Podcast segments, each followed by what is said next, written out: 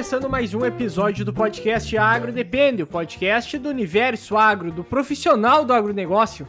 Uh, a gente comenta com todos vocês, né, para que vocês sempre indiquem esse nosso conteúdo, que indiquem esse nosso podcast para algum amigo, para algum colega e que isso sempre contribui muito aí para o crescimento do podcast. E também a ideia do projeto, né, a ideia de nós estarmos aqui é nós estarmos sempre chamando especialistas, professores, pesquisadores do, do Brasil inteiro vinculados ao agronegócio para tentar transmitir informação, transmitir conhecimento para que isso chegue aí nos quatro cantos aí do Brasil. E aí a gente conta aí com a, com a força aí de toda a nossa audiência para que leve esse conteúdo, que divulgue esse conteúdo aí para todo o pessoal. Também convidar todos vocês para nos acompanhar lá nas redes sociais, no Instagram, no Facebook, no LinkedIn, lá no Spotify tem a possibilidade de você avaliar também esse podcast lá com as estrelinhas e nós também transmitimos esse conteúdo via YouTube. Então você pode ir lá no YouTube também a, a dar o curtir lá e se inscrever na nossa página, que isso aí também contribui bastante conosco, certo? Iniciando então a apresentação da mesa de hoje, meu nome é Eduardo Sebastiani. Meu nome é Cassiano Sartor Decker e convidar o chefe geral da Embrapa, Gustavo, se apresenta para o público. E pessoal, valeu, obrigado pelo convite. Eu sou Gustavo Spadotti, Sou chefe geral da Embrapa Territorial, uma das 43 unidades descentralizadas da Embrapa. Sou neto de produtores rurais. Aí uma geração pulou, né? Meus pais bancários e eu voltei aqui com essa relação mais próxima com a terra. É nós que temos ligações com o agro, uma hora sempre acaba voltando, né? Acho que isso acontece com boa sempre. parte das famílias aí do Brasil. Mas, até comentando, a, a ideia de chamar o Gustavo aqui para conversar conosco, saiu uh, primeiro sobre um estudo que saiu do Brasil, toda a parte de, de apps dentro da, das próprias propriedades rurais, Uh, aquele a gente conversou aquela época, estava os dois meio apertados da agenda, não foi. Depois, ouvindo um podcast que é o Inteligência Limitada, onde tanto o Roberto Rodrigues quanto o Gustavo participou, Inteligência Limitada, que é um dos grandes podcasts do Brasil, né? E teve, foi uma pegada muito legal. Tanto eu e o Eduardo ouvimos esse podcast, a gente gostou e recomenda ele, até vamos deixar aqui na descrição como recomendação, onde foi falado sobre esses dados do agro brasileiro, né? Nós, uh, como agrônomos, como técnicos, produtores, a gente tem uma certa noção de, desses dados, mas a gente não sabe muito a fundo. E a gente sabe que uh, acabamos uh, comunicando muito para nós mesmos, né? Nossa bolha.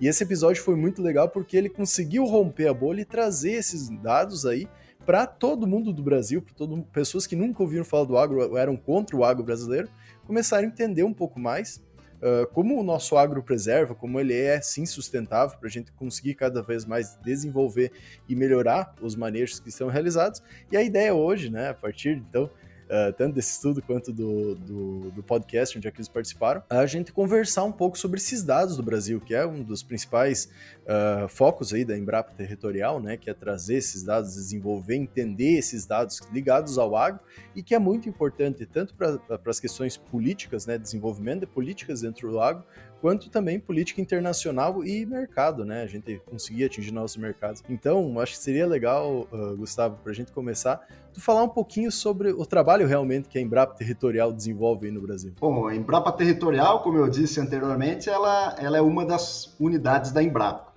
descentralizadas. É, mas é diferente da Embrapa Soja, que trabalha com a cadeia produtiva da soja em território nacional. E é diferente também, por exemplo, da Embrapa Semiárido, que trabalha no bioma Caatinga com todas as cadeias produtivas lá presentes. Aqui na Embrapa Territorial, a gente junta todos os territórios da agropecuária e todas as cadeias produtivas. Com a diferença que eu não trabalho, por exemplo, com a genética, eu não trabalho com o fertilizante, eu não trabalho com o ajuste fitotécnico das culturas, eu trabalho basicamente com números. Números amarrados numa coordenada XY, ou seja, espacializados, é, mas são muitos números, é um dilúvio de dados, né? São dados que chegam assim constantemente, é, é, casa, cada minuto você tem um dado novo para determinadas variáveis, outras com uma temporalidade maior, mas é um dilúvio de dados, né? E se fosse resumir o que nós fazemos aqui na Embrapa Territorial é filtrar esse imenso volume de dados, passar eles por padronizações, organizações, categorizações, para que a gente consiga extrair desse imenso volume de dados uma informação. Uma informação essa sim que principalmente subsidia a tomada de decisão, seja por um ente público ou seja por um ente privado. Basicamente para que a gente consiga superar um problema existente, ou seja, sanar algum dos gargalos que o desenvolvimento agropecuário, seja da propriedade ou seja de um território, ele atualmente tenha passado. Então, é uma ciência com propósito, uma ciência para resolver problemas que existem, que o agro está tá passando, seja no âmbito das políticas federal, estaduais, municipais, seja pela formulação de políticas públicas pelo, pelo, pelo legislativo, seja no apoio a políticas, a, a, a, gestões, por exemplo, ligadas ao judiciário, no caso do STF e demais entes jurídicos nas questões relacionadas ao Código Florestal, ou seja, nós atendemos ao Estado brasileiro numa ponta. Na outra ponta, nós atendemos ao agro, ou seja, as entidades de classe, as associações, as cooperativas, os sindicatos, até os produtores rurais. E numa última ponta, nós atendemos a agricultura familiar, e também, mais recentemente, agora na minha gestão, as startups do agro, que são é, empresas que estão começando, ou agricultura familiar que tem até dificuldade de identificar os seus problemas, nós somos mais proativos nesse caso, mas sempre tentando transformar o que existe de mais atual, mais moderno, mais preciso dentro da ciência de dados para resolver um problema de uma dessas três grandes vertentes aí do, do agro brasileiro. Sempre pensando que nós temos que ter um desenvolvimento territorial pautado em duas áreas. Uma delas, a competitividade da produção agropecuária, ou seja, produzir com eficiência, com quantidade, com qualidade, com rentabilidade. E na outra ponta, a sustentabilidade da produção agropecuária também, não só do ponto de vista ambiental, com métricas presentes na nossa legislação, mas também com, com, com uma conformidade social e econômica também pensando nas pessoas que estão desenvolvendo essas atividades. Assim, de modo um pouco mais extenso do que acho que vocês queriam, mas de forma resumida ainda, é esse os trabalhos, a forma como nós trabalhamos aqui na Embrapa Territorial. Basicamente, se pegar os, os mapas que tem, se pegar os mapas, por exemplo, desde o censo agropecuário, pegar todos aqueles dados que tem de, uh, de quantidade de propriedades rurais, uh, quantidade de área plantada de cada uma das culturas, em, em, qual local, né, quantidade de área cultivada que tem. Uh, basicamente, vocês pegam todos esses dados e vocês estão interpretando. Só que vocês fazem coleta de dados também, levantam pesquisas em parceria com essas, com as outras Embrapas, digamos assim. Então é como se tivesse todas interligadas a vocês para ajudar a direcionar até mesmo o desenvolvimento e a pesquisa dessas outras Embrapas também, mais no sentido de fornecer dados e informação. Uh, e mais a questão também da, da parte de tecnologia, né? Porque acredito que, que tem uma tecnologia por trás para conseguir ter uma precisão em cima de todos aqueles dados levantados. Até alguns dias atrás a gente comentou aqui a respeito dos dados do IBGE, né? Que há pouco tempo estava tá, tá, sendo divulgado algumas partes do IBGE que começava a mostrar alguns dados referentes ao Brasil, desde crescimento de população uh, e assim por diante, que começa e que, tá, que não era muito o que se esperava, digamos assim, pelo que se imaginava. Hoje, como é que é o acompanhamento dos dados que, a, que vocês fazem aí para ter uma precisão? Porque no agronegócio também tem essa questão, essa dificuldade, às vezes, de pegar realmente uma realidade do que está acontecendo no campo e transformar isso em resultado, né? Que é o que vocês fazem gerar esses dados, transformar eles de forma que crie algo útil ali para o produtor lá no final, que ajude o setor inteiro a produzir mais ou ser mais sustentável, como tu mesmo comentou, né? É isso mesmo. Esse é, é, é um dos grandes desafios que nós temos, porque nós lidamos com séries históricas de dados muito grandes, desde o primeiro censo até o último censo, de toda a série histórica de dados levantados, por exemplo, pelo IBGE, toda a série histórica levantadas pela Conab mas não só nesses órgãos vinculados diretamente à, à, produção agropecuária, porque tem dados que a gente precisa acessar no Ministério da Economia, no Ministério dos Transportes, em diversas outras secretarias espalhadas dentro do organograma federal. Agora, você replica isso por 27 estados, que também geram dados, as secretarias de meio ambiente, as secretarias de agricultura, os municípios geram dados. E como você disse, nós temos essa interface com o privado também que cada um desses entes também gera dados. A CNA, é, por exemplo, ela gera dados, as federações, as confederações, os sindicatos, as cooperativas, todo mundo gerando dados. Só que ainda tem um complicador nesse passo, porque se, se você for, se, se, se, um de vocês, por exemplo, Cassiano vai fazer uma planilha, ele vai fazer de um jeito. Se o Eduardo for fazer, vai fazer de outro. Se eu for fazer, eu faço de um outro jeito ainda. Então, um faz no Excel, o outro faz no OpenOffice, o outro tem um banco de dados lá mais organizado, alguns já tão, têm dados espaciais. Então, cada um preenche a sua planilha, suas coisas, de um jeito. E o grande trabalho que a gente tem aqui é unificar esses dados em bases de dados consolidadas, em bancos de dados consolidados, que permitam a mágica do trabalho feito pela Embrapa Territorial, que é a partir de dados de diversas fontes, você fazer o cruzamento desses planos de informação. Então eu consigo cruzar dados que estão no, no Ministério do Meio Ambiente, com dados gerados pelo INPE, com dados gerados pelos sindicatos ou por cooperativas, com os dados da Embrapa e da composição de cinco, seis fontes de dados distintas, eu gerar um novo plano de informação que não existia. E este sim é o plano de informação que era necessário para tomada de decisão ou para formulação de uma política pública. Esse é o grande desafio que nós enfrentamos aqui no nosso cotidiano. E além disso, é, é, você tem o, os recortes territoriais, porque eu posso estar falando de um recorte de biomas, por exemplo. Esse é um recorte físico que nós chamamos. Ele tem um recorte que ele, ele corta o Brasil como um todo.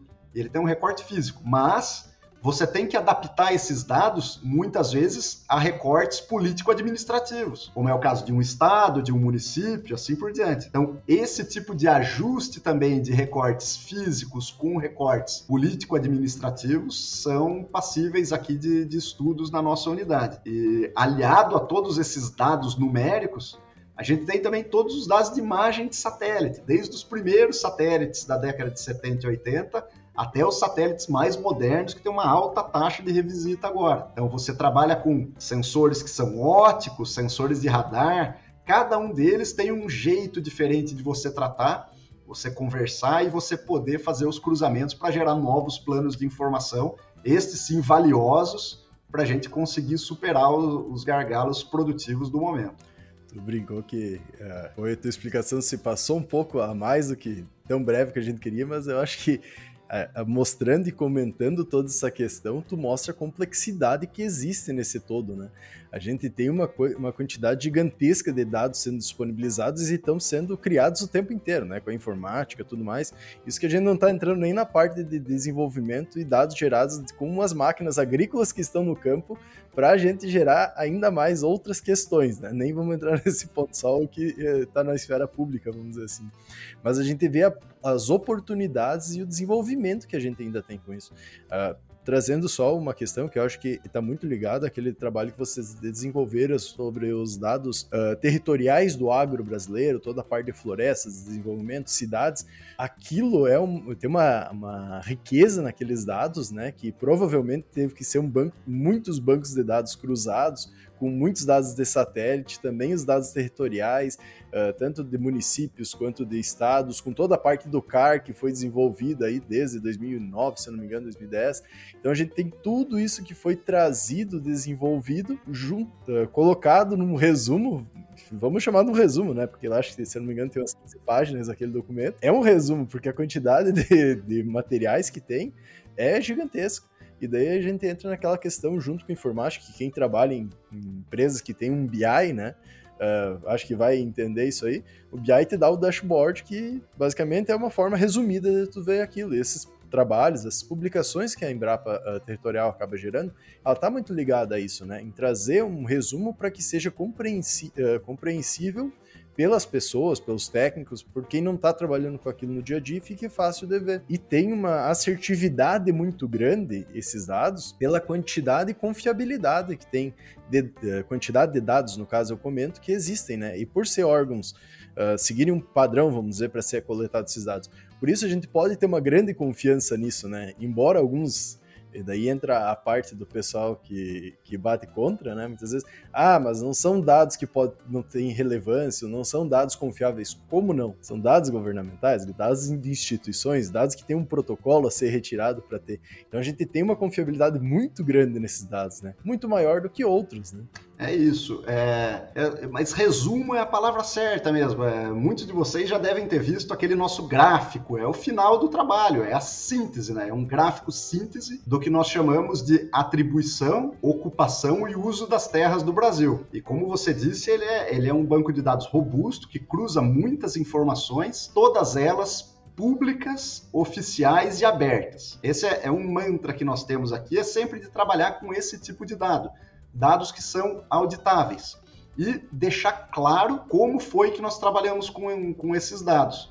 Tanto que se você entrar no nosso site, na nossa página temática sobre esse estudo, que é o www.embrapa.br/car, CAR, você tem lá todos os resultados lá presentes, que são umas 50 páginas de resultados, de tabelas, de números, de mapas, mas você tem um item lá que é o material e métodos, que a gente descreve tudo que a gente usou para fazer esses dados e como a gente fez, que são outras 50 páginas. Então nós temos 50 páginas de resultado e 50 páginas mostrando como é que a gente fez isso daí. Metodologia. E o mais bacana é que é uma metodologia. Então, e o mais bacana disso é que as pessoas vão lá, entram, replicam aquele método e conseguem chegar aos mesmos resultados em recortes distintos. Então, alguém quer lá fazer o resultado, sei lá, de uma propriedade rural, ou de um pool, ou de uma usina, ou de um grupo. É.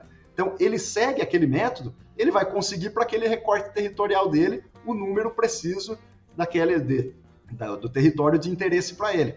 Então, isso nos enche de orgulho é saber que existe uma replicação desses dados. As pessoas têm utilizado isso para fazer a gestão delas pessoais. E, e, e, esses dados, eles são assim, qual que é a diferença do dado que a Embrapa Territorial divulga naquele gráfico síntese do que o IBGE faz, por exemplo? Ou do que a NASA faz, por exemplo? Ou do que o, o satélite Copérnicos da União Europeia ele faz? É, a diferença nossa é que nós damos a César o que é de César. Então, para cada parte das fatias daquela pizza lá, ou daquele queijo, a gente chama ele de queijinho, tá? É, para cada um daqueles pedaços, a gente fala de quem que é aquela parte. Então, se o Brasil tem 66,3% de vegetação nativa. Bom, mas a quem cabe cada uma dessas partes? O que é de terra indígena? O que é unidade de conservação? O que são áreas devolutas? O que é do papel do produtor rural dedicar para a preservação? Então a gente faz essas separações, que é uma coisa inédita que ninguém faz.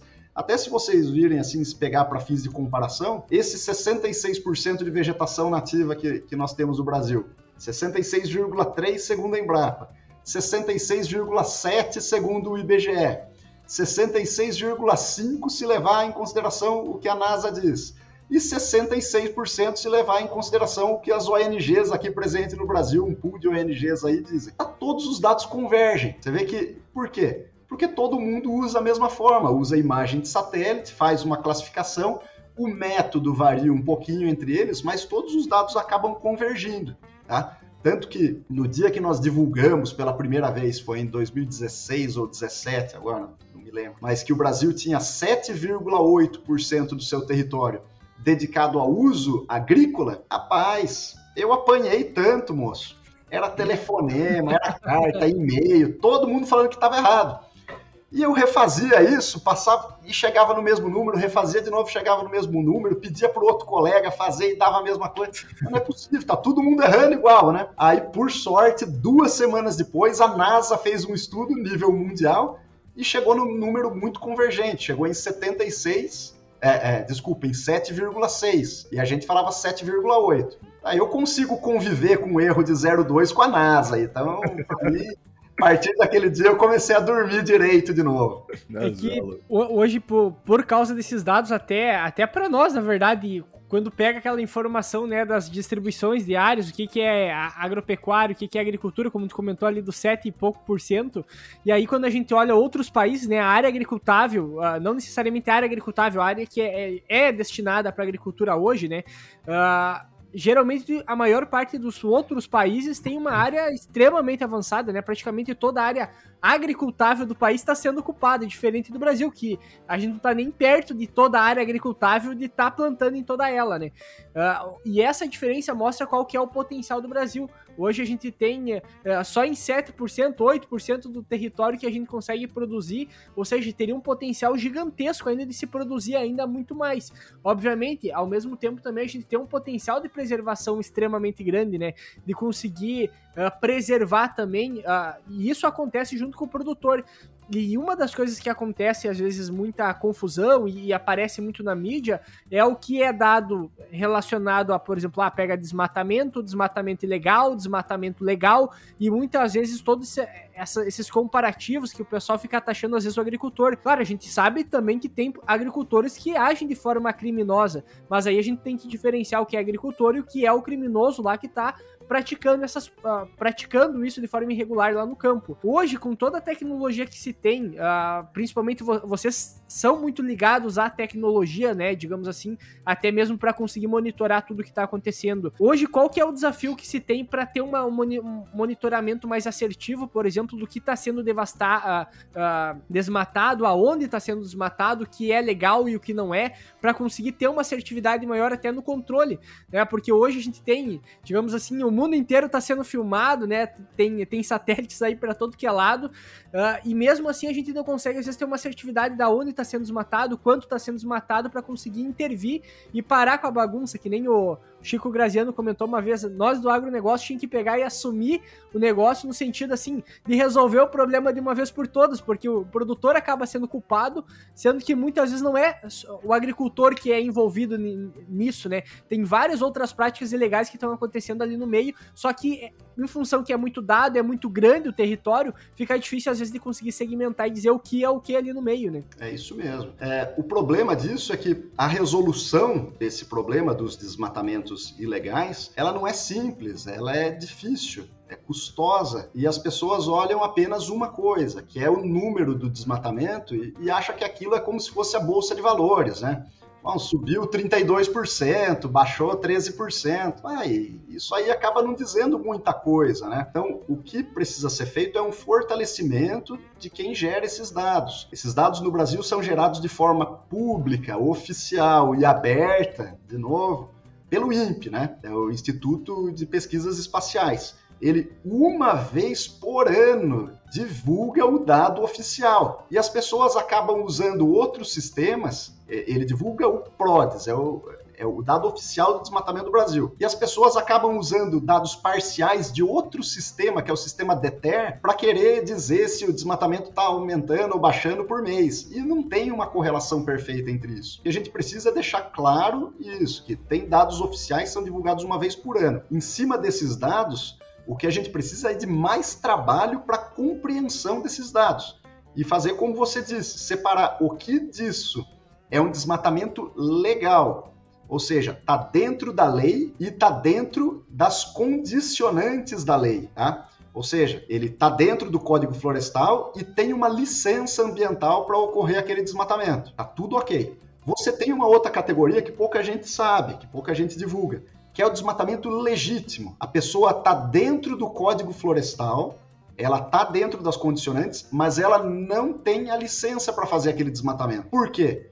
Por mil motivos. Pode ser um motivo de desconhecimento, por exemplo. Ela nem sabe que existe Código Florestal, mas ela tem a propriedade dela lá e desmata sem saber. Pode ser. Mas outra que é possível, o cara não tem condição de pedir o, o, o a licença ambiental, porque ele está em boca do Acre, ele está a cinco dias de barco da cidade mais próxima que emite uma licença. Ele nunca botou o pé naquela cidade, muitas vezes, ele não sabe nem onde fica um órgão ambiental. Então, é por desconhecimento ou por dificuldade logística mesmo. E o terceiro é pela morosidade da autorização das licenças solicitadas, que é papel da, da, principalmente das secretarias estaduais. Mas o cara está dentro da lei. E o terceiro, que é o que você mencionou, que é o crime. É o cara é criminoso é quando ele desmata acima do Código Florestal ou ele desmata numa área que ele não pode desmatar, numa APP ou numa unidade de conservação, numa terra indígena, ou eu desmato a terra do meu vizinho, do Cassiano, por exemplo, também é um crime. Então, tem que separar o que é crime ambiental, que não tem nada a ver com água, é crime, do que é um desmatamento legal e legítimo. E isso passa por muito trabalho.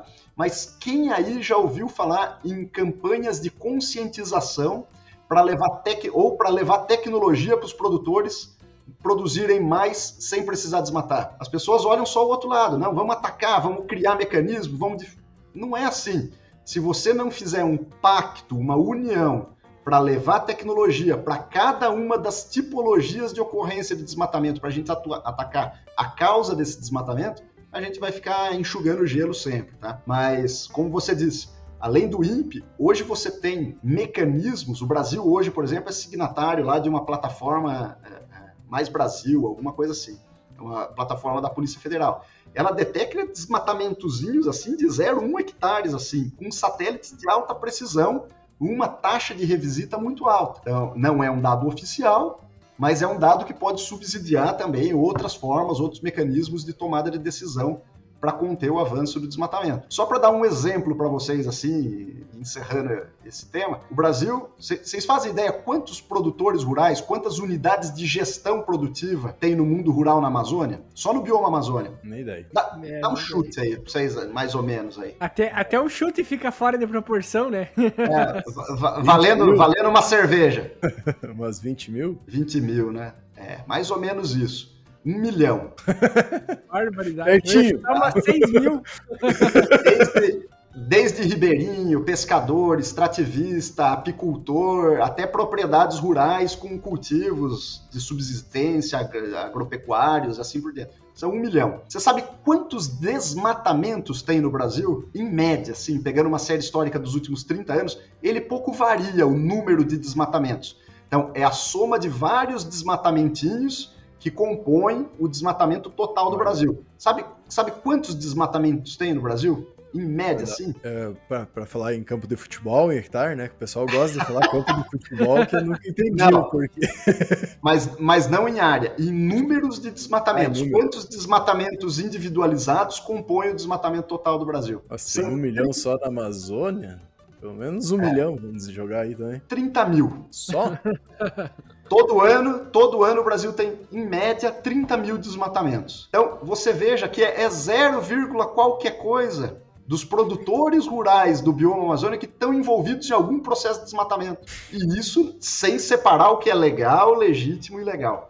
Então, o quanto, o quanto a gente tem que, eh, primeiro, que é a ideia também do podcast, nós entender isso, né? Eu não fazia ideia dessa questão para mim tinha as duas categorias, quem tem a licença e quem não tem. Não teria essa no meio que tu comenta, né? Que é quem tá dentro da lei, mas também está desmatando. E entra nessa parte que tu comenta da quantidade uh, de desmatamentos, 30 mil que tu comenta, é algo realmente muito irrisório, né? E até em área, se a gente vai pegar o tanto que tem de área, tanto agrícola quanto área também preservada, também é algo irrisório. É 0, alguma coisa que nem tu comentou, o tamanho que o Brasil tem, né? Até trazendo um pouco, e vou deixar o link na descrição também, sobre esse, esse CAR barra síntese, né, no site da Embrapa. A gente vai pegar só para comparar a questão de lavoura no Brasil, a área utilizada para agropecuária como um todo, vai ter passagem nativa, passagem plantada, lavoura, floresta plantada. No Brasil fica em 30,2%, né? Vai pegar só as cidades, infraestrutura e outra, 3,5%. então, se a gente pegar a cidade e comparar com as lavouras, a metade, digamos, de toda a área de lavoura do Brasil é cidade, se a gente for querer comparar né, o, o tamanho. Mas comparado a outros países, que é um país também gigantesco, como o Brasil é um país continental, que é os Estados Unidos, o uso para agropecuária, segundo o, o estudo, é 74,3%. Então, olha a diferença que a gente tá, né? 40 e poucos por cento, se pegar o tamanho do território, a menos que a gente mantém. E mantém preservado, né? Porque uh, dentro de unidades de conservação integral, né, de toda essa área, uh, desculpa, áreas destinadas à preservação vegetal, no mundo rural, então do agro, é 25% do total da área preservada do Brasil. 25,6, quase 27. Então, de 66% do território que é preservado. Então, a gente vê que o agro nosso realmente é muito sustentável e muito diferenciado comparado aos outros, né? Vamos pegar os Estados Unidos, que tá, tá o queijinho aqui, que nem tu comentou, é mais fácil de observar. Uh, só preserva em torno de 20% da área e não tem muita unidade de conservação que dá para ver aqui, que é dentro das unidades rurais, né? Não, pelo menos não, não aparece esse dado. Então a gente vê o diferencial que a gente tem. E fazendo mais um adendo sobre uma questão, a importância que tu comentou anteriormente de ser feito ciência junto com esses dados, né? Isso é uma coisa que a gente tem que trazer. Comentou muito bem, ah, os dados são abertos, vários foram lá, replicaram e chegaram no mesmo resultado, que é o que a gente espera com a, ciência. Tu tem uma metodologia, quando aquela metodologia é seguida, se ela faz sentido, né, claro, Uh, tu vai lá e tem que ter o mesmo resultado. Isso está acontecendo. Então, que dá uma confiabilidade muito maior nesse número. E que mostra que nós no Brasil conseguimos desenvolver muito essa parte do agro sustentável, embora é, muito diferente do que os outros falam, né? É, e entra uma outra parte que eu gostaria de dar uma comentada. Eu sei que a gente está se estendendo um pouco nesse assunto, mas o Brasil tem um histórico que já vem de diversos anos, e, e acho que está muito ligado com essa parte que tu comenta de tu fazer uma extensão e trazer para essas pessoas, muitas vezes, que estão desmatando. Ele tem um histórico de o governo incentivar esse desmatamento para aumentar e, vamos dizer assim, para desenvolver regiões do Brasil desde 1500. Então, a gente tá vindo e os últimos 30 anos a gente pode dizer que começou a virar a chave para o lado contrário. Até então era uh, incentivado esse desenvolvimento, né, esse desmatamento no desenvolvimento de uma sociedade, de uma cidade. Então vem uma coisa muito importante que a gente tem uma grande parte das pessoas que ainda nasceram e se desenvolveram como pessoas nesse período onde é que era incentivado, hoje vivendo conosco, né? E tem uma dificuldade de entender isso, porque a vida inteira eles foram ensinados que deveria ser realizado. Então, essa parte que tu comenta de uh, ter uma necessidade em explicar o porquê pode ou não fazer essas oportunidades que vêm com isso, é muito importante, né? junto com as políticas nacionais e tudo mais. Então, acho que isso é, é, muito interessante. Isso. Mas, mas é o seguinte, mesmo desde 1500, é, você tinha essa, essa, essa, essa solicitação de você abrir novas áreas, mas com responsabilidade. Sim, você claro. que claro. Lá em 1500 e pouco, você já tinha uma regra onde você só podia extrair uma parte do seu pau-brasil. Você não podia suprimir com ele. Uma pena que no começo variava de um açoite. Depois passava para o confisco da sua propriedade. E se você continuasse, você ia para pena de morte. Se você extraísse mais para o Brasil do que você poderia. E essas leis ambientais do Brasil foram evoluindo no tempo, né? Até chegar a primeira lei ambiental, o primeiro Código Florestal nosso de, de 64, se eu não me engano, onde já se falava em preservar 20% de reserva das suas matas para você, para a posteridade. Você teria que ter uma reserva de mata ali para uma emergência. E essa reserva de mata ela foi evoluindo em seus conceitos até ser uma, uma reserva fixa mesmo das matas. Evoluiu para o cerrado em 89, tá? Depois tivemos a lei da Mata Atlântica também, que consolidou algumas dessas legislações até culminar no Código Florestal de 2012. Então foi gradativo, o Código Florestal depois consolidou todas essas, essas leis ambientais do passado. E aí você soma isso os decretos de demarcação de unidades protegidas, que são as unidades de conservação e as terras indígenas. Então, tudo isso faz um arcabouço legal de áreas protegidas e preservadas no Brasil, que garante que nós sempre tenhamos um equilíbrio entre a produção e a preservação. Então você não vai ver de forma é, é possível você ter um desmatamento desenfreado na Amazônia. Que você tem o Código Florestal que diz que você tem que preservar dentro das propriedades rurais no mínimo 80% da propriedade rural. Fora isso, você tem todos os parques, as áreas indígenas, as unidades de conservação. Então, é um, uma blindagem que nós temos no ambiente, no bioma de maior biodiversidade do planeta. E nos outros biomas, 20%. Você tem que preservar mais as APP, mais o, o, o, as unidades de conservação e as terras indígenas, mas pelo menos 20% nas propriedades, conforme a lei do tempo. Então, é uma segurança que você tem para garantir a perenização dos nossos recursos naturais, para garantir a perenização principalmente das nascentes de água, das beiras dos rios, tanto da parte de, de, de, preservação da biodiversidade, seja de fauna ou de flora, mas também dos recursos minerais. Então, ter essa preocupação é para sempre. O Brasil já fez o seu dever de casa. Agora, por que a gente não pode começar a exportar a nosso conhecimento em preservação de vegetação nativa? Exportar o nosso código florestal, exportar os nossos cases de sucesso para que a Europa também preserve suas nascentes da água seus corpos hídricos, suas áreas declivosas. O mesmo nos Estados Unidos, para que a gente possa ter uma legislação mais compacta, mais, mais, mais ampla, desculpa, para todo o cenário mundial, de modo a um player ou outro não ser prejudicado sendo que garantiu a preservação do seu meio ambiente ao longo da história, né? Até fazendo um adendo, né? A gente conversando com a Marie Bartz, a filha do, do seu Herbert Bartz, e ela comentando com nós da, da parte que hoje ela tá na, na Europa, né? Tá em Portugal. E ela fala: a gente tá desenvolvendo, ou tentando ensinar para os portugueses, né? como fazer uma agricultura rege... agora estão chamando de agricultura regenerativa, que é a mesma coisa que o plantio direto. Mas como fazer essa agricultura? Porque lá não existe essa preservação. Lá se planta muitas vezes até a beirada do rio e se desse para plantar dentro do rio, tava plantando. Então entra nessa parte que o Brasil é líder e deveria ser cada vez mais reconhecido como tal, né?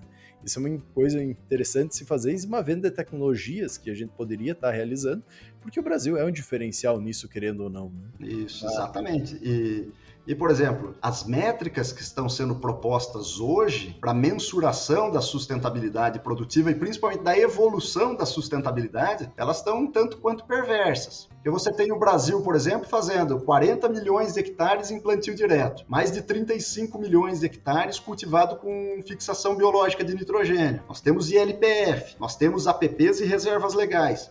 E tudo, nada disso conta, porque nós fizemos isso antes de 2020. E eles estão levando em consideração agora, na, nas proposições internacionais, que seja um critério de adicionalidade. Ou seja, tudo que a gente faça de bom daqui para frente. Daqui para trás, não. Então, eles desmataram, poluíram, nunca fizeram nada. Agora, pegam uma tecnologia que o Brasil desenvolveu, como fixação biológica de nitrogênio, entra dentro do sistema dele e para eles vai contar como ganho ambiental. Para nós, não. Então, a gente tem que rediscutir, ter um, um entendimento melhor sobre as métricas, sobre as discussões no cenário internacional, para que tudo que se, seja bem feito no Brasil também seja contabilizado lá como um ativo ambiental, né? Como boas práticas, como um exemplo que outros países podem fazer, mas não esquecendo que nós já fazemos isso há muito tempo. Nós já utilizamos combustíveis renováveis na nossa frota, seja o etanol, seja o biodiesel. Biodiesel que pode ser de, de, de soja, de outras oleaginosas ou também do sebo do boi, né? Então, de toda a nossa matriz energética brasileira, quase 47% dela é renovável, enquanto os países mais desenvolvidos da OCDE é 11%. Então, tudo que a gente faz bem feito com o agro participando desses processos não está entrando em métricas que vão avaliar a sustentabilidade do planeta. A gente tem que estar tá sempre atento, sempre alerta para participar dessas grandes discussões aí. Até a gente conversou um tempo com o Maurício Querubim, que ele estuda também essa parte de, de carbono, né? Uh, de como isso poderia estar sendo medido. E quando eu recebi a informação pela primeira vez, que também isso serve para os produtores, né? O produtor que vem fazendo um bom manejo sustentável não é considerado para os créditos de carbono, apenas aquele produtor que começa a se enquadrar e começa a fazer as coisas da forma correta. Só que, claro, a gente pode elencar outras vantagens que a gente tirou dentro daquele processo. A, a gente sempre comenta aqui que a, a agricultura ela não é igual uma indústria que eu, sei lá, queimo mais carvão e eu vou aumentar o potencial da fábrica. Na, na, no caso da agricultura, quanto mais sustentável, quanto mais equilibrado for o meu sistema, maior é a tendência de eu produzir com um custo muitas vezes muito mais baixo. Ou aumento a rentabilidade e muitas vezes diminuo o custo fazendo um manejo muito mais sustentável. Só que, claro, isso deveria estar sendo muito mais considerado uh, pela forma que o Brasil já vem fazendo, né? Vem fazendo há anos e muito graças ao trabalho que a Embrapa, das pesquisas que foi se desenvolvendo para conseguir se atingir isso. Mas a gente, migrando um pouco a, a, a conversa, né, mas indo para a parte da, da tecnologia hoje, por exemplo, pelo fato que vocês processam muito da, muitos dados, uh, se abrir a plataforma, o site de vocês ali tem uh, algumas plataformas já web ali que vocês também estão uh, fazendo parte do desenvolvimento. Hoje, o que, que se tem de tecnologia, por exemplo, e, e com as tecnologias que estão chegando, hoje se fala muito em inteligência artificial. Não sei se hoje vocês, como Embrapa ter Territorial, tem alguma forma de processos de dados que seja relacionado ou se isso vai mudar, o, que isso tem a melhorar com a tecnologia também, uh, e o que vocês fazem também dessas tecnologias aí para ser repassado tanto para as outras Embrapas como também para o produtor rural. Isso aí. É, aqui a gente separa assim em três vertentes aqui o, a nossa massa é, de trabalho mesmo. A primeira, as duas primeiras dizem respeito à parte computacional. Então a gente tem o que existe de mais moderno em termos de hardware e software. Trabalhamos com super máquinas, super computadores e fazendo uso dos melhores softwares de gestão de dados, de processamento de dados e de geoprocessamento. Mas o mais importante, o maior ativo que a gente tem aqui na Embrapa Territorial e acho que todos os nossos segmentos da agropecuária, da ciência, da extensão e da produção é o brainware, são as pessoas, né? E aqui a gente tem uma massa aqui muito capacitada, é, é, é, mestres e doutores dedicados e principalmente engajados naquilo que a gente falou lá no começo, em resolver problemas. E para isso a gente lança mão do que existe de mais moderno na literatura, na prática, que é trabalhar com algoritmos, inteligência artificial, cada vez mais com machine learning, deep learning, é, redes neurais, tudo isso para, por exemplo, a gente conseguir ter a, a, as melhores interpretações de mapas de, de, de imagens de satélite para fazer as melhores classificações de uso do solo. Então, temos muitos desafios, temos trabalhado assim com afinco num grande desafio que é de fazer o mapeamento dos tanques escavados no Brasil, para aquicultura principalmente. Então, tem dado trabalho aqui, o nosso pessoal tem fundido alguns computadores, tem fundido a cabeça de alguns pesquisadores aqui mas nós temos tido grandes avanços e acredito que em breve vamos ter um mapeamento aí mais automatizado desses, desses viveiros escavados. E também trabalhando no que existe de mais moderno em termos de mensurações, mensurações de carbono, indicadores de biodiversidade, casando é, é, dados levantados a campo, por exemplo, é, o imagem, a gente faz muito a parte de instalar armadilhas para captura de imagens por sensores de infravermelho de animais, ou seja, da biodiversidade faunística, dentro das áreas de lavoura e de, e de áreas preservadas. Mas como isso se comporta no território? Como a gente pode extrapolar esses dados capturados pelas armadilhas, essas, essas imagens feitas por animais, desde pequeno, médio e grande porte, como isso se adequa ou se, se adapta à conformidade de relevo, das vegetações nativas, dos próprios cultivos lá presentes. Então, a gente tem avançado muito nesses indicadores de biodiversidade que são subsídio para o pagamento por serviços ecossistêmicos, tá? que é uma grande vertente que a gente tem pensado, é de como recompensar, seja de forma é, é, é de mídia, mas principalmente, se possível, de forma monetária, recompensar esse imenso esforço que os produtores rurais têm em manter essas áreas de preservação permanente e de reserva legal. Porque se alguém entrar nessas áreas e roubar a madeira lá, a culpa é do produtor rural. Exato. Se alguém pescar na época de defeso, na, no rio dele, a culpa é do produtor rural, que não cuidou bem. Se entrar um fogo lá, pegar fogo na mata dele, a responsabilidade é do produtor rural. Então, todos os ônus estão recaindo sobre o produtor rural. E os bônus dessa preservação ambiental, eles são planetários. Então, nós precisamos ter métricas que evidenciem o papel do produtor nesse processo, que consigam mostrar e valorar esse serviço, para que num terceiro momento ele seja valorizado e recompensado por esses serviços ecossistêmicos por ele prestado. É aquela máxima, né? O pessoal sempre comenta, ah, mas a, a floresta sempre vale mais em pé, né? Pegar mas para tu chegar pro produtor e mostrar isso para ele, tu tem que ter esses artifícios, claro, tá junto com os dados e tudo mais, mas tu tem que ter formas de fazer com que realmente vala, eh, vale, né? Porque hoje tá valendo basicamente da boca para fora. Muitas vezes a gente não tem como, a gente comentou, ah, já tá preservando, então não conta mais, tá? Então vou ter que derrubar a floresta para começar a valer, para poder plantar umas árvores, daí ganhar um certo benefício, né? Então entra nessas questões que, que nem tu comentou, o produtor ele tem todos os ônus de cuidar disso, né? Então tem essa necessidade de todo um cuidado e é muito importante eu vejo esse, esse trabalho que, uh, que vocês da Embrapa Territorial estão desenvolvendo, para realmente trazer e mostrar tanto para a mídia mundial, mas também nos congressos, no, enfim, uh, quando todo mundo se reúne para conversar, os diferenciais que o Brasil está desenvolvendo, que já desenvolveu e que tem que servir sim de exemplo para o mundo. Né? Hoje, querendo ou não, a gente é um sim um dos maiores produtores mundiais, tem todo o desenvolvimento. Agora, poucos dias, faleceu o o Alisson Paulinelli, que começou muito de tudo, de todo esse desenvolvimento, sempre ligado também a, a toda a questão climática, vamos dizer assim, do desenvolvimento sustentável uh, de todo esse processo, trazendo, foi um dos que desenvolveu também, auxiliou no início da Embrapa, no desenvolvimento dela, em trazer todas essas tecnologias de fora, colocar para dentro do Brasil, desenvolver, tropicalizar elas para ser utilizadas aqui,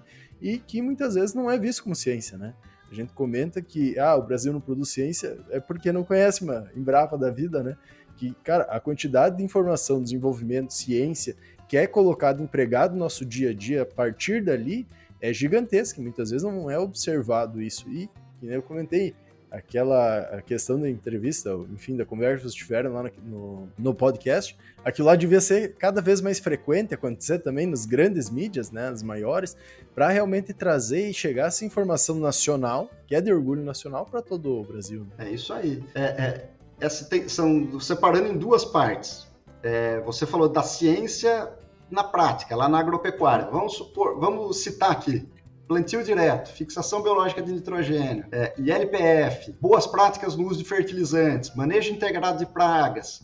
Tudo isso não foi desenvolvido só pela Embrapa. O Brasil tem Sim. um sistema nacional de pesquisa agropecuária, da qual a Embrapa é uma das que faz parte. Uhum. Mas todas essas cinco tecnologias que eu mencionei aqui, ó, quanto ela gera de royalty? Quanto ela... Nada, porque são conhecimentos não tangíveis que a gente chama. São conhecimentos que vão para as práticas agropecuárias do produtor rural. Você não vende isso, mas ela tem um ganho fantástico para a nossa sustentabilidade produtiva. Mas mensurar o papel da pesquisa agropecuária dentro dessa, dessas temáticas é muito difícil. Por quê? Porque é diferente de um defensivo agrícola, é diferente de um fertilizante, é diferente da genética de uma semente, que tem valor, você paga por ela todo ano. Tudo isso daí que eu falei, por exemplo, o vendedor da, da sei lá, de uma multinacional aí, ele fala, ó, para você plantar essa minha semente, usar esse meu defensivo e esse fertilizante, você tem que usar essas outras práticas aqui. Ele divulga esses dados, ele difunde, mas ele vende a genética dele, mas ele está levando também esse conhecimento. Então tem um papel que tudo isso está fixado no conhecimento agronômico, conquistado pelas universidades que ensinam cada uma dessas técnicas, e não importa aonde esse esse, esse profissional vai atuar lá na frente, ele vai ser um agente de, de difusão dessa, dessa ciência. E, e, mas aí tem, tem o outro lado que você mencionou também, que é a parte de nada disso foi por acaso. O Brasil não passou de importador de alimentos na década de 70, antes da década de 70, para ser o maior exportador de alimentos líquidos do mundo, ou seja, o maior balanço entre importação e exportação, o Brasil tem o maior superávit, ou seja, o maior é, é, é, exportador de alimentos líquidos do mundo, não foi por acaso isso. Isso aí foi pensado. Teve uma estratégia para conquistar isso. Foi uma estratégia traçada lá na década de 70, onde o nosso mestre e recém-falecido, Dr. Alisson Paulinelli, teve grande papel ser um dos incentivadores e ser o ministro da implementação da Embrapa, e aqui dentro da nossa Embrapa também, nós temos um expoente, que é o Dr. Eliseu Alves, que é vivo, lúcido, trabalhando ainda até hoje com 92 anos, recém-aposentado da Embrapa, aposentou da Embrapa no começo desse ano aqui, e ele, mas ele segue trabalhando.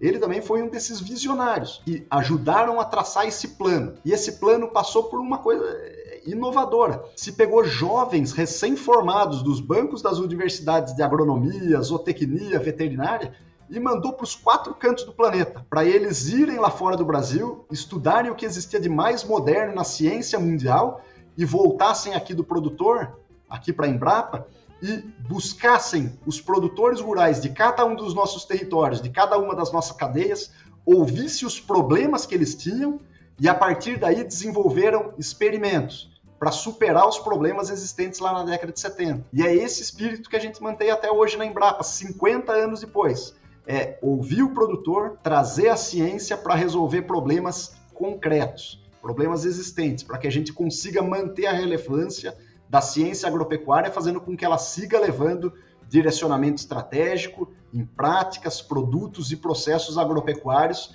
que aumentem aí a nossa produção de alimentos, fibras e energia de forma sustentável. Não, e todo esse desenvolvimento que a gente teve, né, que chegou aqui onde a gente está, que agora, além de todo esse conhecimento criado de forma nacional e mundial também pela Embrapa, uh, traz também a possibilidade não só da parte ambiental, de tudo isso que a gente conversou até aqui, né?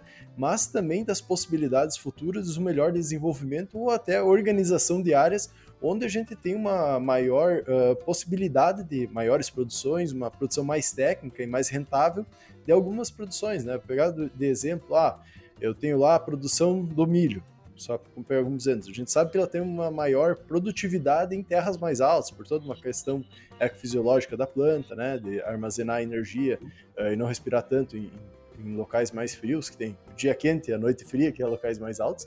Então vocês também realizam um pouco de todo esse mapeamento e desenvolvimento uh, de melhores locais, com maior, melhor precipitação, tudo mais ligados a isso, correto? Exatamente. É, aqui nós chamamos de, de, de demarcação de territórios que sejam equiproblemáticos, ou seja, eles compartilham os mesmos problemas. E como é que a gente faz isso? Nós desenvolvemos aqui ao longo dos últimos 30 anos um método chamado método de sistemas de inteligência territorial estratégica. Então, nós analisamos os territórios com base em cinco grandes conjuntos de, de, dados, que são cinco quadros. Tudo que a gente falou aí da parte ambiental está dentro do quadro natural, ou seja, clima, solo, relevo, precipitação, bacias hidrográficas, vegetação, desmatamento, tudo dentro do quadro natural. Tem um quadro agrário, que diz respeito à demarcação de terras e unidade de conservação, terra indígena, assentamentos, áreas militares, quilombolas. Tá? Tem um quadro agrícola, que diz respeito ao core business da Embrapa, que é a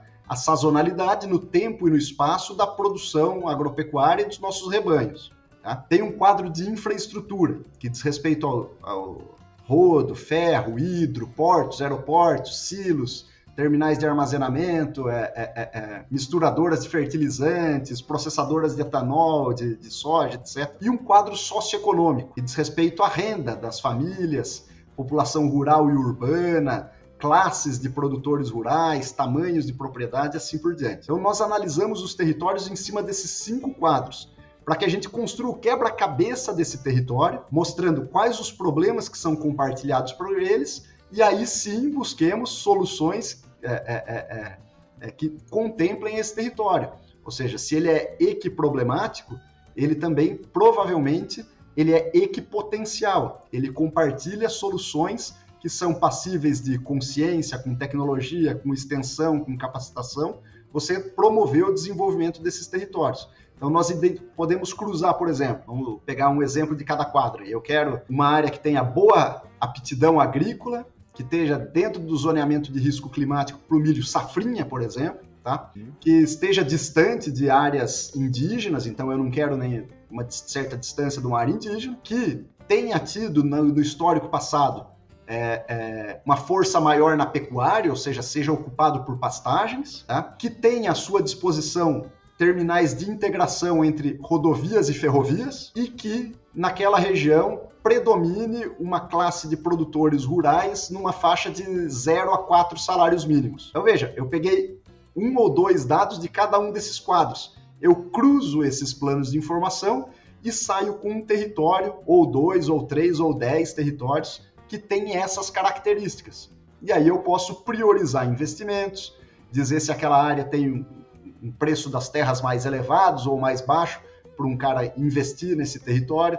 Então, você vê que a partir desses cruzamentos você pode gerar novos planos de informação. E foi o que acabou delimitando, por exemplo, que foi um estudo feito aqui pela Embrapa Territorial, a delimitação do território do Matopiba. Então, essa, esse acrônimo entre Maranhão, Piauí, Tocantins e Bahia, aquele território são 332 municípios presentes num decreto, eles são equiproblemáticos e equipotenciais. Claro que existem particularidades dentro do Matopiba, com alguns indicadores diferentes, mas eles compartilham problemas e soluções passíveis de serem entregues para os produtores para alavancar aquele território.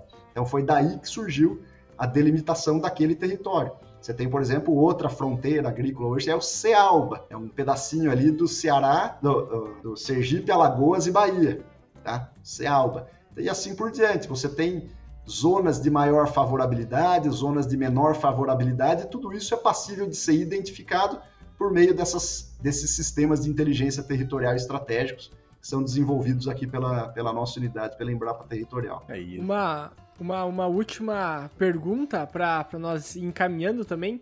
Uh, a respeito de. Pelo fato que vocês têm os números, digamos assim, né? Vocês têm os mapas de tudo que está acontecendo no Brasil, a, as projeções e assim por diante. O que, que tu pode dizer hoje que é um desafio que ainda nós temos, um grande desafio, ainda pensando no agronegócio? Uh, talvez a gente pode pensar em aumento de produção, diversificação, uh, enfim, tem que ter. Uh, transporte, armazenamento, a gente sabe que é um pro problema gigantesco, né? Mas hoje o que que tu vê como um grande problema com base em tudo que vocês enxergam e analisam de dados? Nós temos um grande problema mundial, né? Que a população segue crescendo, a população está ficando, graças a Deus, está ficando mais rica, né? Tá tendo mais acesso aos alimentos. Então, você vê a China, antigamente o pessoal comia carne uma vez por ano, hoje não, ele já come duas, três vezes por ano. Isso gera uma demanda muito grande por alimentos, não só pelo aumento da população, mas pelo aumento do poder de compra deles em alimentos diferenciados, café, açúcar, por exemplo. Tá? Então nós temos ainda muito a avançar na produção. Só tem três jeitos de aumentar a produção. Não tem outra, nem aqui nem em Bangladesh. É aumentar a área, e o Brasil ainda tem algumas áreas para aumentar. Seja áreas naturais, poucas, mas ainda tem, mas principalmente uma fronteira agrícola muito grande em termos de pastagens ainda pouco é, é, utilizadas de maneira subótima, tá? Então você tem ainda muitas áreas a serem convertidas de pastagem para sistemas de produção.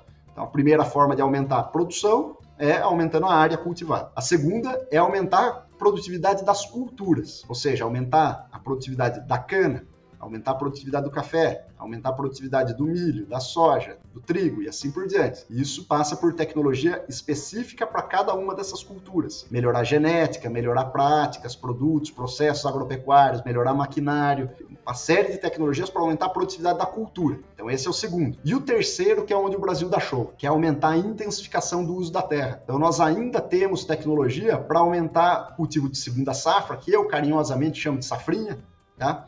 Acho mais bonitinho, mais legalzinho, mais carinhoso, né? Você chama de safrinha, mas é a segunda safra. Então tem muitas áreas com potencial de fazer, principalmente com novas tecnologias. A Embrapa agora está com uma tecnologia de uma máquina que você planta o milho na entrelinha da soja antes de colher a soja. Chama um sistema Antecipe. Muito bacana. Até se vocês quiserem uma dica para entrevista futura, pode chamar o colega, os colegas lá da Embrapa Milissorgo, o Décio Caran e o Emerson Borg, meu amigo, Emerson Borg, um dos meus orientadores. É, é um sistema muito bacana que você consegue plantar a, o milho no meio da lavoura de, de, de, soja, antecipando, por isso que chama antecipe, a, a, colheita posterior do milho. Então você adapta duas culturas dentro de uma janela que antigamente só cabia uma cultura, tá?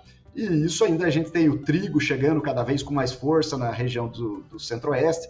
Nós temos é, é, avançar muito ainda no sentido de irrigação e desmistificar a irrigação, que ela utiliza a água e não gasta a água, tá? A água que é usada na irrigação não é perdida, ela está no ciclo da água, muitas vezes ela volta para o ciclo da natureza mais limpa até do que ela chegou, tá?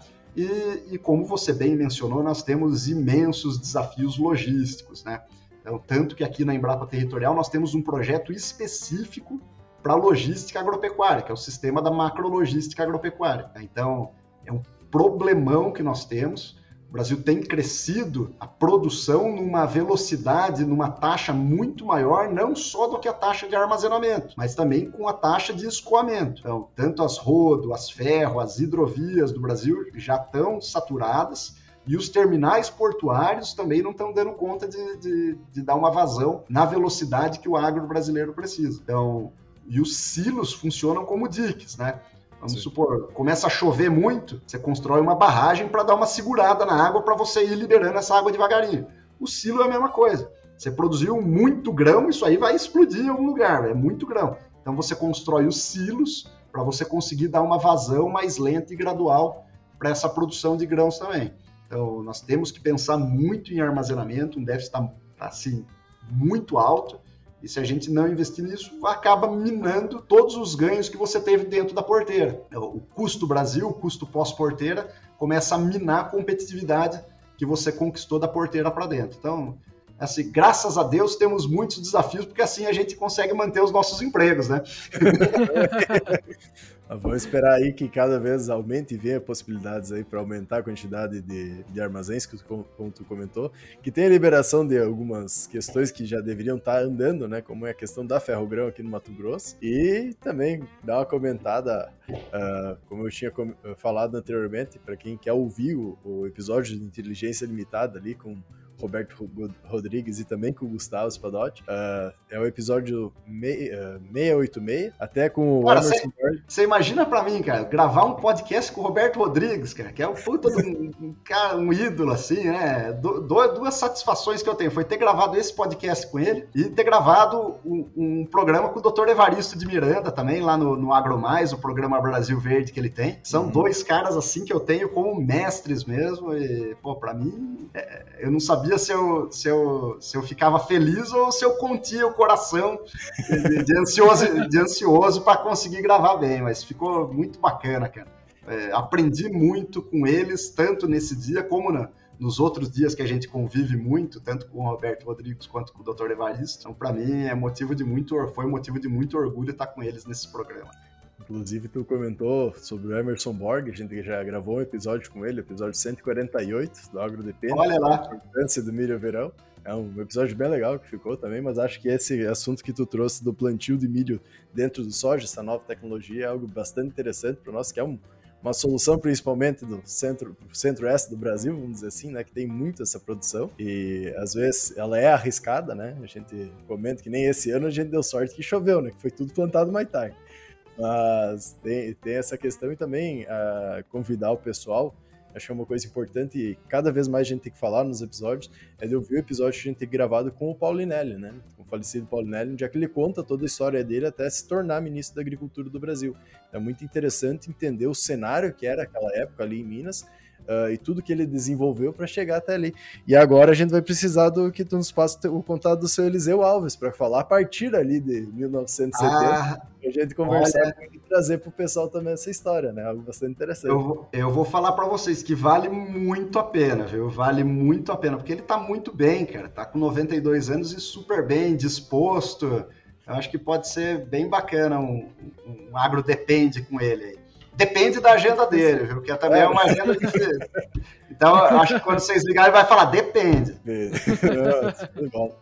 No mais, Gustavo, a gente gostaria de agradecer muito aí ter aceito participar conosco. Já fico convite para a gente gravar outros episódios, porque ficou muito assunto ainda para a gente conversar dos potenciais que existem ainda de desenvolvimento de dados, desenvolvimento de novos programas. A gente sabe da questão de aplicativos, por exemplo, tem o Zark aí, que é muito bom dentro da Embrapa, que traz toda uhum. a parte de quando deve se plantar ou não as culturas, independente de regiões. Não sei se foi vocês que desenvolveram também, mas é algo interessante. São tecnologias uh, que realmente trazem uh, uma solução para problemas que a gente tem no dia a dia do agro e que nem tu comentou, muitas vezes não são mensuradas, né? mas a gente acaba utilizando e acaba auxiliando muito para que a gente tenha um desenvolvimento cada vez maior, então é muito importante também nós, como AgroDepende, como iniciativa AgroDepende, a gente conseguir fazer essa ponta e mostrar um pouco de todo esse desenvolvimento. Então, no mais, já, já fico muito obrigado e deixar um, um tempinho aí para tu fazer tuas considerações finais, para ficar bem à vontade. Show de bola. Foi um prazer estar aí com vocês. É, vocês mencionaram o zoneamento de risco climático, foi desenvolvido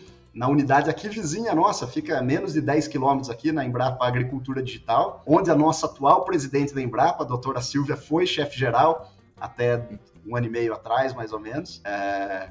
Mas, assim, muito feliz de ter gravado aqui com vocês, de estar junto, de conversar com o público aí de vocês, bater esse, esse papo e incentivar vocês que sigam aí firmes, que acho que a gente tem muito que comunicar seja para dentro da nossa porteira, mas também para fora da nossa porteira. Pode ter certeza que quanto mais iniciativas como essa de vocês, a mais gente isso chega. Sejam pessoas do agro ou até mesmo estudantes que não tem nada a ver com agro. A gente tem feito um trabalho muito bacana junto com as escolas, com os municípios, para levar também esse conhecimento do agro para os nossos pequenininhos, para que eles saibam que nós não estamos acabando com o meio ambiente para produzir o arroz e feijão deles, que a gente produz com satisfação, com empenho, com tecnologia para levar alimentos em segurança para eles também. E, e, assim, sigam firmes aí, contem sempre não só com a nossa unidade, com a Embrapa Territorial, mas com toda a Embrapa aí para a gente conseguir disseminar cada vez mais conhecimento, tecnologias, práticas, produtos, processos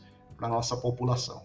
Valeu, obrigado. Não, pode deixar que a gente vai estar tá ligando aí para cada vez trazer mais pessoas para a gente conseguir eh, desenvolver isso. E nem tu comentou, mudar muitas vezes a perspectiva que o pessoal da cidade também acha que tem muita gente que acha que leite vem da caixinha, né? Então é importante trazer essa questão. Mas no mais, agradecer novamente, Gustavo, ter uh, aceito participar conosco. Convidar todo mundo a ouvir nossos outros episódios a gente tem da Embrapa. Uh, todos os outros episódios a gente tem de forma geral também, o, o No Meu Tempo para Tudo Mato, que foi gravado com o Paulinelli, e convidar todo mundo seguindo nas nossas redes sociais, também as redes sociais aí da Embrapa, vamos estar colocando aqui na descrição do episódio todos os links citados, os episódios aí do podcast também, a, a, os links também sobre a, tanto a Embrapa Territorial quanto alguns estudos que foram citados, e por hoje era isso. Até a próxima, pessoal! Valeu!